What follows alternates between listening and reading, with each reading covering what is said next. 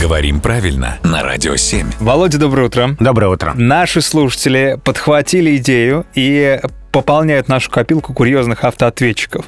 Скоро у нас будет такая своеобразная коллекция. Я пр- представлял как-то парочку примеров, которые меня смутили. И вот сегодня еще один. Я, кстати, знаешь, в свое время озвучивал автоответчики.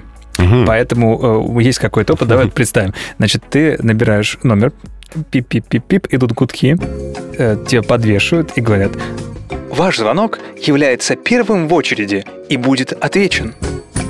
Мгм. Ты бы как отреагировал на это? Ну, я бы удивился такой конструкции. Будет отвечен. Да. Если это, конечно, ирония, э, то хорошо, потому что грамматически... что-то вряд ли. Да, грамматически это, конечно, сочетание неудачное. А здесь страдательный залог совсем не нужен. А, Здесь хорошо бы сказать, что ваш звонок очень важен для нас, мы обязательно на- на него ответим. Давай тогда ты озвучишь автоответчик.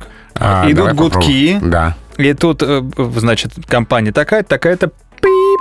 Ваш звонок очень важен для нас, мы обязательно на него ответим. Вот так гораздо лучше. Спасибо большое, Володя.